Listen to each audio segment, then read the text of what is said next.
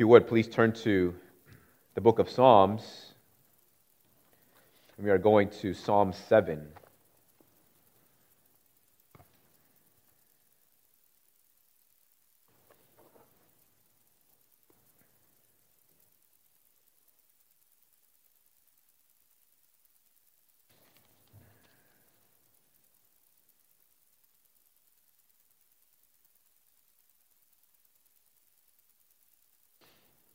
Right, so Psalm 7, pick it up in verse 1.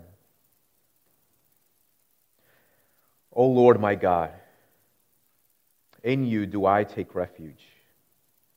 Save me from all my pursuers and deliver me, lest like a lion they tear my soul apart, rending it in pieces with none to deliver. O Lord my God, if I have done this, if there is wrong in my hands, if I have repaid my friend with evil or plundered my enemy without cause, let the enemy pursue my soul and overtake it, and let him trample my life to the ground and lay my glory in the dust. Arise, O Lord, in your anger. Lift yourself up against the fury of my enemies. Awake for me. You have appointed a judgment. Let the assembly of the peoples be gathered about you. Over it return on high. The Lord judges the peoples. Judge me, O Lord, according to my righteousness and according to the integrity that is in me. O let the evil of the wicked come to an end, and may you establish the righteous, you who test the minds and hearts, O righteous God. My shield is with God, who saves the upright in heart. God is a righteous judge, and a God who feels indignation every day. If a man does not repent, God will whet his sword. He has bent and readied his bow. He has prepared for him his deadly weapons, making his arrows fiery shafts. Behold, the wicked man conceives evil and is pregnant with mischief and gives birth to lies. He makes a pit, digging it out, and falls into the hole that he has made. His mischief returns upon his own head, and on his own skull his violence descends. I will give to the Lord the thanks due to his righteousness, and I will sing praise to the name of the Lord, the Most High. This is the word of the Lord. Father, we are incredibly thankful that we have a God of righteousness who stands with us. And Father, we pray that you may help us to be encouraged by the truths of your word. Lord, there are certainly many injustices in the world. There is a lot of wickedness in the world. But we are not a people without hope, because we believe in a God of righteousness who will establish his righteousness upon the earth, and who has already begun establishing that righteousness by justifying those who believe in Jesus and making them stand in the righteousness of Christ. And so through your word, help us to stand this morning on the righteousness of Christ. We pray in his name. Amen. It's easy to read a psalm like 7 and sort of, well, one, dismiss it because there's a lot of things in the psalm that we don't necessarily want to think about. There are things in the psalm that we would rather just kind of gloss over and kind of skip. But there are some things in the psalms that might sort of cause us to think that, well, it's not really having to do much with me. Because given the little information that we have from the psalm, it seems that the psalmist was David, is sort of going through a particular time in his life where he might be falsely accused of wrongdoing. He pleads to the Lord and asks the Lord to establish him, to stand for him, because he's in the right. He's not guilty of wrongdoing. Right? So unless you find yourself today in a situation where maybe you are accused of something you haven't done, then you might not really resonate with what's happening in the psalm. And that's okay. whether you're kind of in that position today or not. You have experienced that at some point in your life. But we also live in a time when Christianity is looked on disfavorably. Right, and as Christians, we might find ourselves in a point in time when we might be brought to court because of our faith in the gospel or because of our conscience. And then Psalm 7 will be really, really relevant. And so I want to look at this psalm with you and whether or not you find yourself resonating with what's happening in the psalm. I think there are still some things that we can take from the psalm. So the first thing I think we can take away from Psalm 7 is that we can learn to plead before a righteous judge. So verses 1 and 2, it begins, "O Lord my God, in you do I take refuge. Save me from all my pursuers and deliver me, lest like a lion they tear my soul apart." So throughout the psalm, we see that the psalmist, that the author, makes his appeal to God, and appeals to God in two different ways. He appeals to God as judge, as the righteous one, the one who will uphold the righteous, the one who will consider the weight of evidence and look favorably upon the innocent one. So there's that aspect in the Psalms, but then there's another way that the psalmist pleads to God. Again, it begins, "O Lord my God." The psalmist pleads to God, not just as a righteous judge who is impartial for sure, but also as God, as a father. "O Lord, my God."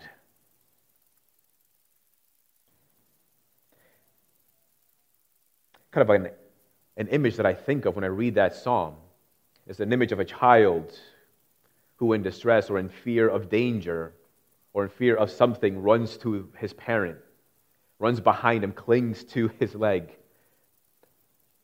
wait for mommy or daddy to protect him.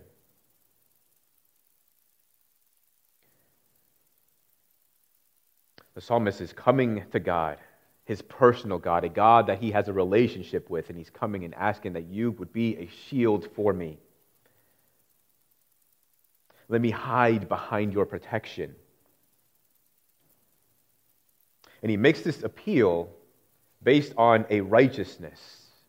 And this isn't necessarily a righteousness that comes from not having done what he has perhaps been accused of doing, something wrong. But it is a righteousness based on faith. A faith through which he has a relationship with God. When the Scriptures, from the Old Testament to the New Testament, is concerned with God's relationship with man. How can man have a right relationship with God? Because the Scriptures teach us that man and God are separated. Not just separated, but there is a hostility between God and man, because God is righteous, because God is holy, and man is unrighteous, and man is unholy. You can't just bring both parties together and say that it is all good and well. But faith is what brings that relationship and restores that relationship. And then there's a faith through which the psalmist is declared righteous. And when you have this faith in God, and as a result have the righteousness of Christ, I mean, it tells us in Old Testament, and we see it emphasized again in the New Testament, that Abraham, for example, chosen, called out by God, and he believed in God, and it was declared to him as righteousness. And when you have that righteousness that only comes from God through faith, right, you need not fear any accusations. Right, even the devil's accusations don't mean anything in the courtroom of God. You might be familiar with this passage in Zechariah chapter 3, verse 1. It says, "Then he showed me Joshua the high priest standing before the angel of the Lord, and Satan standing on his right hand to accuse him. And the Lord said to Satan, 'The Lord rebuke you, O Satan. The Lord who has chosen Jerusalem rebuke you. Is not this a brand plucked from the fire?' Now Joshua was standing before the angel, clothed with filthy garments. And the angel said to those who were standing before him, 'Remove the filthy garments from him.' And to him he said, 'Behold, I have taken your iniquity away from you, and I will clothe you with pure vestments.' And I said, 'Let them put a clean turban on his head.' So they put a clean turban on his head and clothed him with garments. What a beautiful picture that we have of the gospel. That we come before God with filthy rags, dirtied up because of our unrighteousness, because of our sins. And when we come to God in faith and repentance, God says, remove those dirty rags and replace those with a pure and clean robes of righteousness. And when you wear those robes of righteousness, you have the God of righteousness on your side.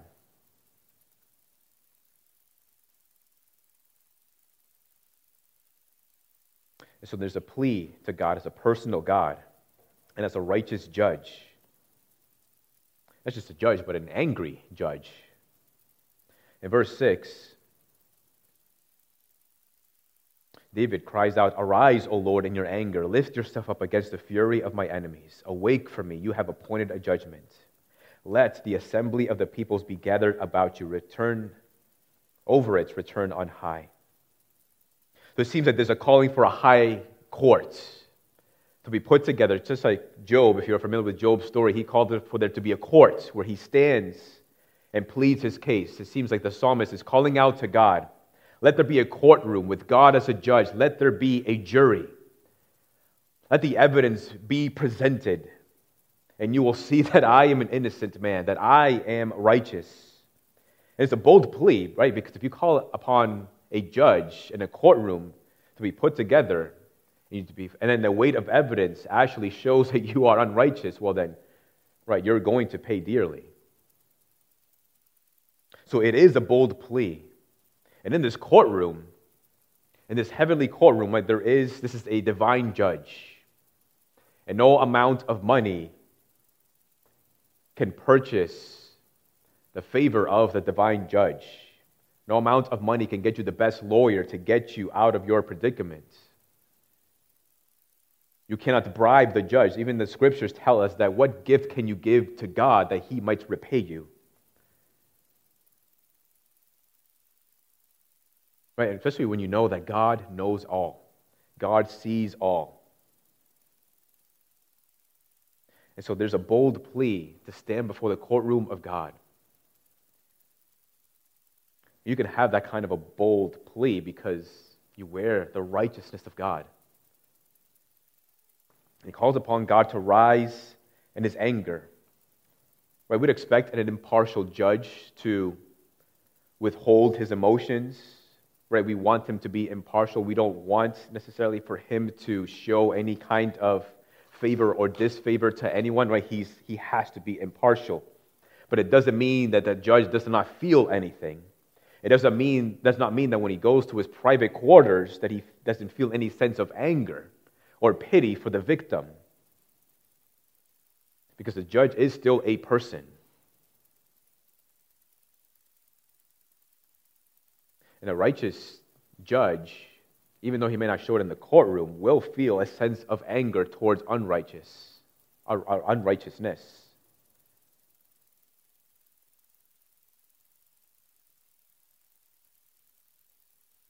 It's a call upon God to awake and to rise. And his anger is stronger than the fury of the adversaries. Because again, remember, this isn't just a God who is righteous and impartial, but this is also a judge who is our God, a personal God, who not only feels anger at unrighteousness, but also feels anger towards unrighteousness inflicted upon his own children.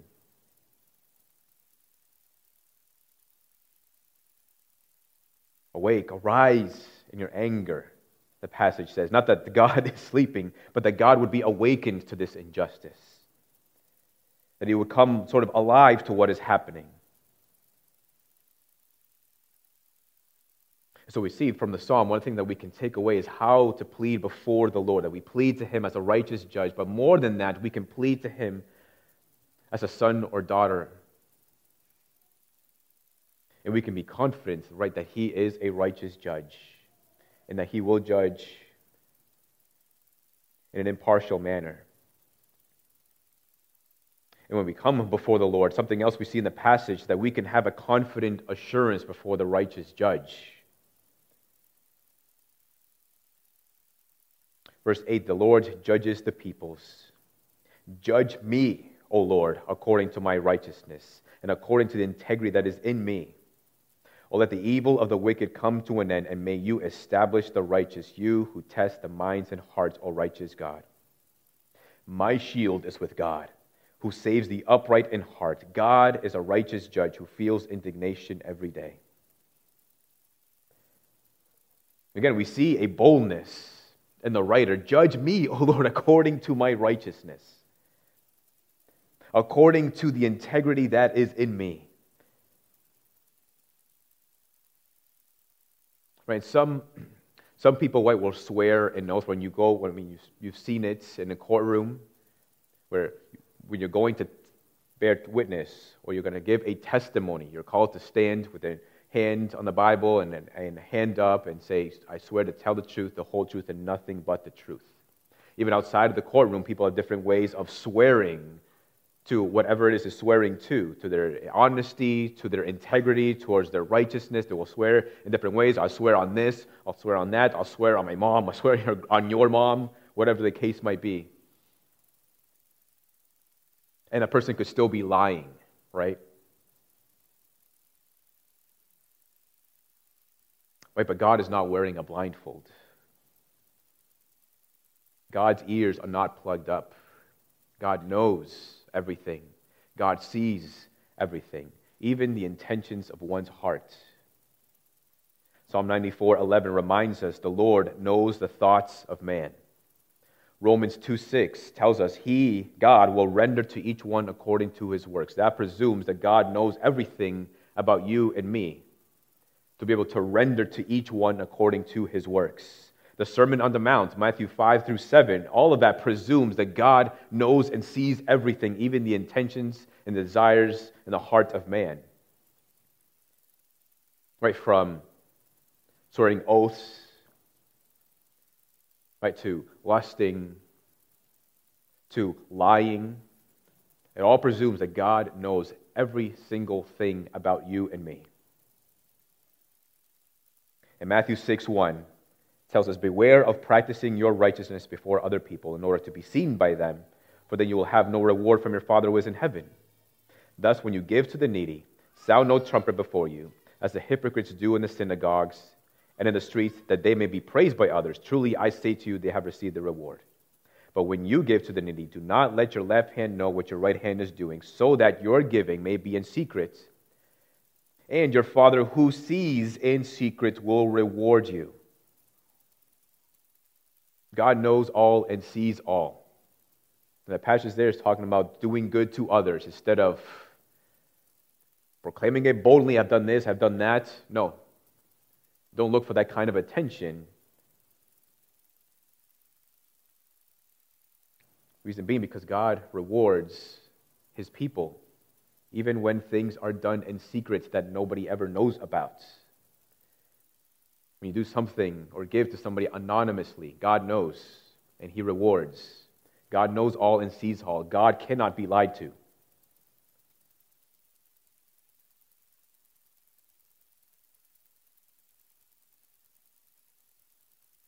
Right, when it comes to the gospel, when we believe in the gospel of Jesus Christ, we need not fear that we are serving a God that knows everything about our lives, because we've been covered by the righteousness of Jesus Christ. But those who do not have that righteousness, who are not dressed in that righteousness, have reason to fear, because there is a divine judge who watches, who sees, who hears, who understands, who knows the intentions of the heart, sees the desires, and renders every single one of those things worthy of judgment. That even if you should live out your life as a way to earn God's favor by doing good deeds, by doing good works, at the end of the day it will not mean anything. Because you see, righteousness is not primarily concerned with doing. It's not primarily concerned with one's works or display of one's fruit of their life, but righteousness is primarily concerned with relationship. The first commandment says, you shall love the Lord your God with all of your heart, with all your soul, with all of your might. Like that is the first commandment. And even an effort to live one's life in order to earn the favor of God by doing good deeds is still essentially selfishly motivated, because it does not come from a love for God. It's coming from a desire to spare yourself from judgment.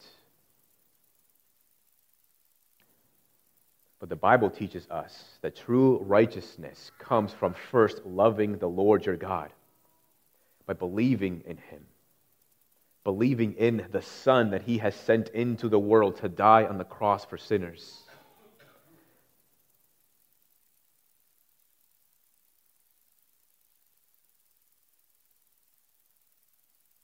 And it doesn't mean, right, that we are then made perfectly righteous. Righteousness is a legal declaration that through faith in Christ you are declared righteous, and that this declaration is gradually changing you until one day you will be perfectly transformed to be righteous. We see Christ.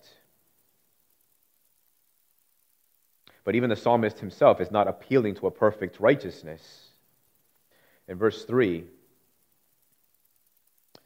it says, O Lord my God, if I have done this, if there is wrong in my hands, if I have repaid my friend with evil, if I have plundered my enemy without cause, then let the enemy pursue my soul and overtake it, and let him trample my life to the ground and lay my glory in the dust.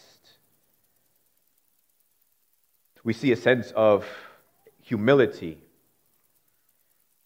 See, entrusts himself to the Lord. It's an example to us, where we entrust ourselves to the Lord, for the Lord to defend us, to defend what is right, and not take matters into our own hands and take vengeance upon our own hands. But there is a category for sin. And if I have done this, if I have wronged, there's a category in his mind if he has committed error. Though I don't think this is a confession of sin. He's not necessarily confessing his sins before the Lord. We see other examples in the Psalms where he has sinned and he confesses that sin before the Lord. And confession certainly is important, right? As sinners, we have been declared righteous, but we still sin. I wonder, when was the last time you confessed your sins before the Lord? Right? Has it been days? Has it been weeks before you've gone before the Lord in your private space? Maybe perhaps read the Word and let the Word convict you of sin, and come before the Lord in repentance and admittance that I have sinned against you, Lord, and I'm asking for forgiveness. You see, it doesn't do us any good to never confess our sins before the Lord. Even though we understand we've been forgiven by the blood of Jesus Christ, we're still commanded to come before the Lord and confess our sins and pray and ask for His forgiveness. In Psalm 32:5, I acknowledged my sin to you, and I did not cover my iniquity. I said, I will confess my transgressions to the Lord, and you forgave the iniquity of my sin. Proverbs 28:13, whoever conceals his transgressions will not prosper, but he who confesses and forsakes them will obtain mercy. 1 John 1:9, if we confess our sins, he is faithful and just to forgive us our sins and to cleanse us from all unrighteousness. We confess our sins to the Lord as an act of humility, because when we confess our sins, we are admitting that we are not perfect.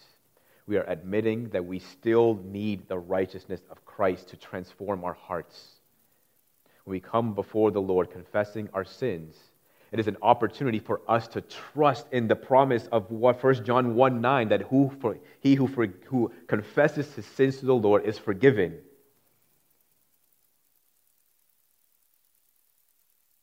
It's an opportunity to remind yourself of the gospel of Jesus Christ and trust in the gospel. I acknowledge my sin to you, O Lord, and I did not cover my iniquity. I confess my sins before you, and I also trust in the forgiveness of my sins through the blood of Jesus Christ.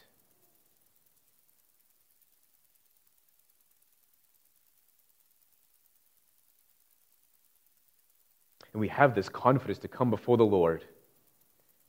And we have this confidence that we will be forgiven, not because of us, but because of Jesus. Because he is our righteousness. Then lastly, as we plead before the Lord, based on his being a righteous judge, based on his being our personal Father and Savior, and as we make our pleas in confidence before the Lord, because of the righteousness that we wear through Jesus Christ, we can also trust in the judgment of the righteous judge.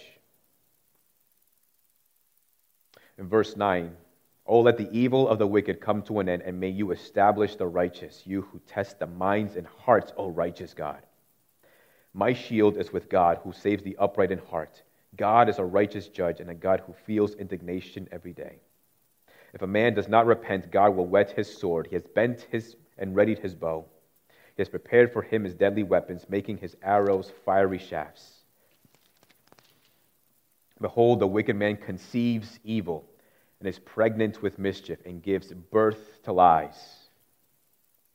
He makes a pit, digging it out, and falls into the hole that he has made. His mischief returns upon his own head, and on his own skull his violence descends." If you have believed in Jesus Christ for your salvation, the question is, will you continue to believe in the midst of adversity, in the stress, in the midst of suffering, and even in the midst of trial and persecution on account of faith, of your faith? Will you believe in God when mistreated? Will you still believe that God will uphold the righteous? Notice the psalmist's faith. He says, "My shield is with God. My shield is with God, who saves the upright in heart." This is a truth about God. The truth is that God saves the upright in heart. And so if you are upright in heart through faith in Christ, then you have a shield as your defense. John Calvin says that, "And this is genuine and undoubted proof of our faith, when being visited with adversity, we yet persevere in cherishing and exercising hope in God. From this passage, we also learn that the gate of mercy is shut against our prayers if the key of faith do not open it for us." We have to trust.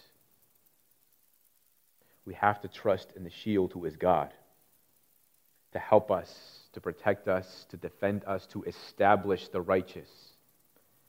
Only then can the gate of mercy be opened for us, when we exercise our faith. Whether it's through adversity, whether it's distress, whether it's suffering, whether it's sorrow, whether it's trials on account of one's faith, right? You have to continue to believe and trust in God. There's a good movie called The Hidden Life about a family or farmers. It's actually based on a true story. And this is in the time of Hitler and Nazis, and he's worried about being drafted, because when you are drafted, well, you're also called to swear allegiance to Hitler. He's talking to various different people. Even the priest is not helpful. He's finally drafted.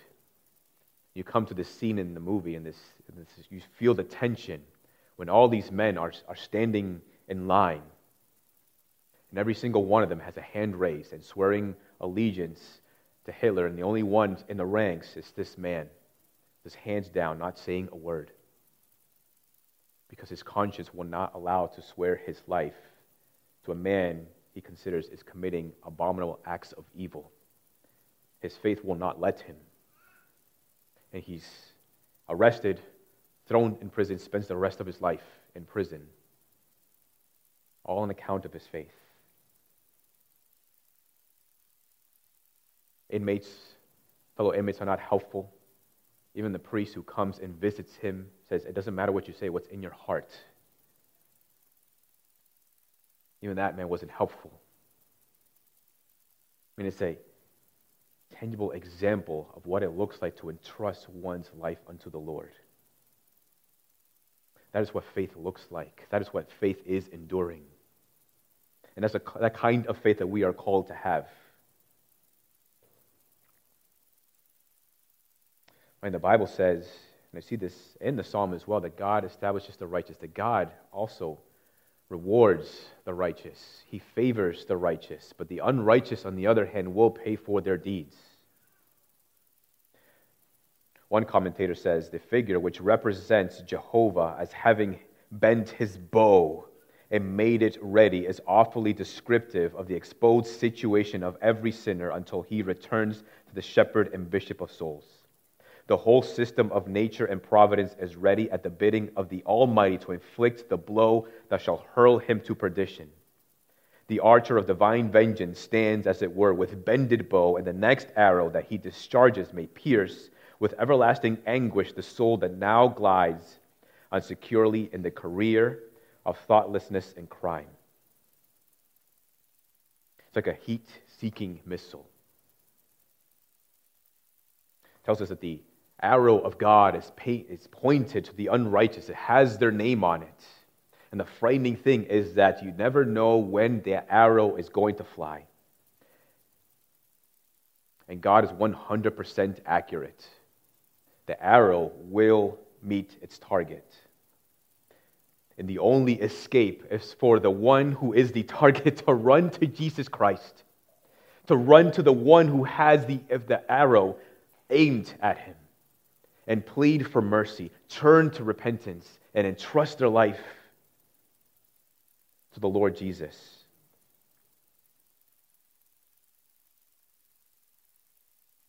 God is a righteous judge. And for that reason alone, we can give glory to God. And that's how the psalm ends.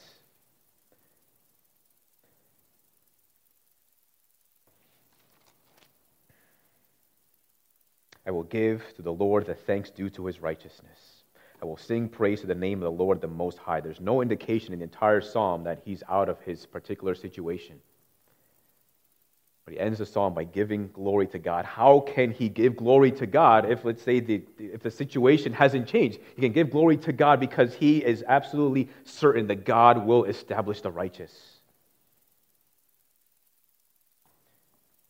Because God will establish the righteous, we can continue to sing and praise God, just like Paul and Silas did when they were in prison, because of the faith. They weren't necessarily singing because they were happy by being there, though they did count it worthy of being persecuted for the faith, but they can sing praise to God even in prison because they know that they have a righteous judge who in the end will establish them and sees everything and will reward them. Because of God in Christ, we never ever have reason to question our innocence before men. But with confidence, we can still worship him and praise him.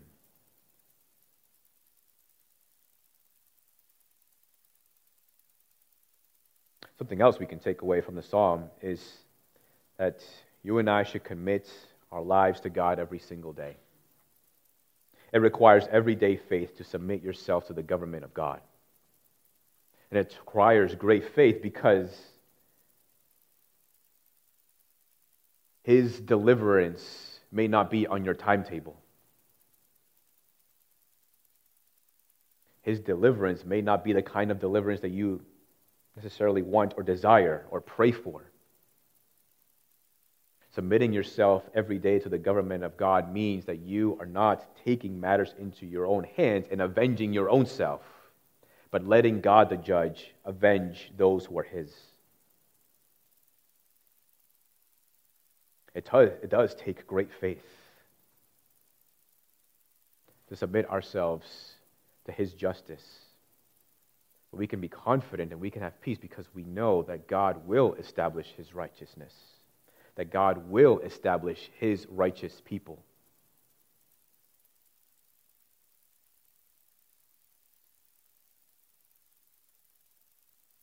In the eyes of God, you are a rose among thorns,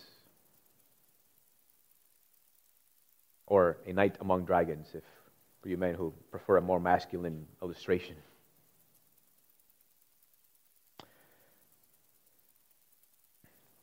And from the psalm, I think we can also learn to look to the cross of Jesus Christ.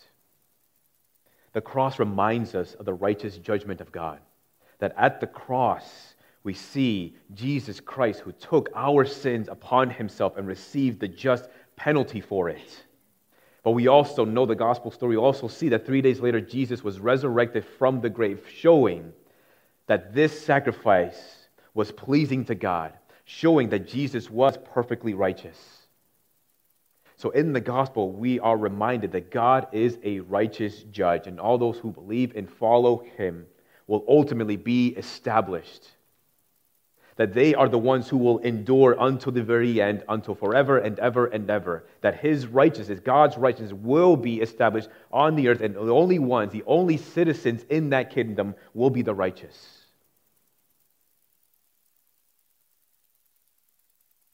You never need fear of what may be done to you, what may happen to you in this life, because you know that you have a shield who is with you, because you know that you have a God who is righteous, who stands by your side and will establish you.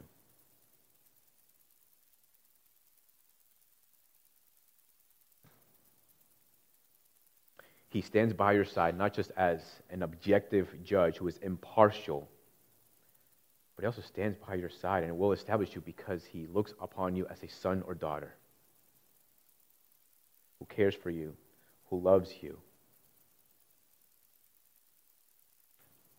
And from this, we can also learn just how to make our pleas before the Lord. Yes, we confess our sins before the Lord. We acknowledge our iniquity before God. We trust in his forgiveness, but we can also make a plea to God. No matter what your distress is, no matter what your situation, no matter what kind of suffering you are enduring, you can come before the Lord and plead to God as a righteous judge. Plead to God based on your righteousness. God, I am righteous before you because of the blood of Jesus Christ. And my Bible tells me that you come and you uphold the righteous. So God, I am asking that you would come by my side, that you would help me, that you would come to me, and that you can also come to God as a father.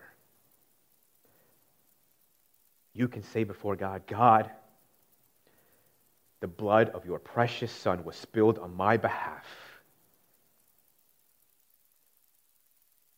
And so I come to you as your son, as your daughter, and I'm asking that you would come to my aid, that you would deliver me, that you would help me, that you would establish me. Because you have purchased me, and you have made me yours. So no matter what situation you find yourself in, whether or not you resonate with what's happening in the psalm or not, there is so much here for us to take away. We can learn to plead before God as a righteous judge and father. And even if we come, and when we come to plead before God, we can have a confidence, not based on our own merits, but because of the righteousness of God that has been given to us through faith in Christ. And even if the situation in our lives may not change, we can still give glory to God, because we know that God still remains with us and God will establish the righteous. Let's pray. Father, we come before you this morning, and we come and we worship you, we praise you, we pray to you, we sit under your word.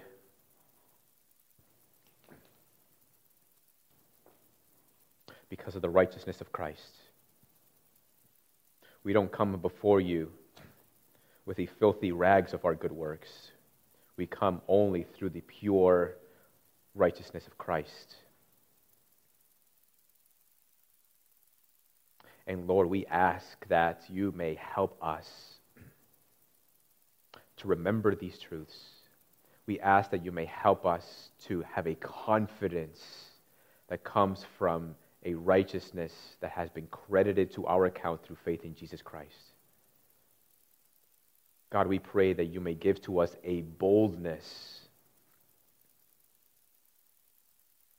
so that when we come before you, in good times or bad, we may not be ashamed or fearful or timid about pleading based on the righteousness that we wear through faith in Christ. May we never be ashamed of that righteousness. May we never be ashamed that we have this personal relationship with you. We thank you, Lord, for saving us. We thank you, Lord Jesus, for coming to us, for rescuing us, and even to this day, for upholding us through the Holy Spirit that abides in your people. We thank you, and it's in Jesus' name that we pray. Amen.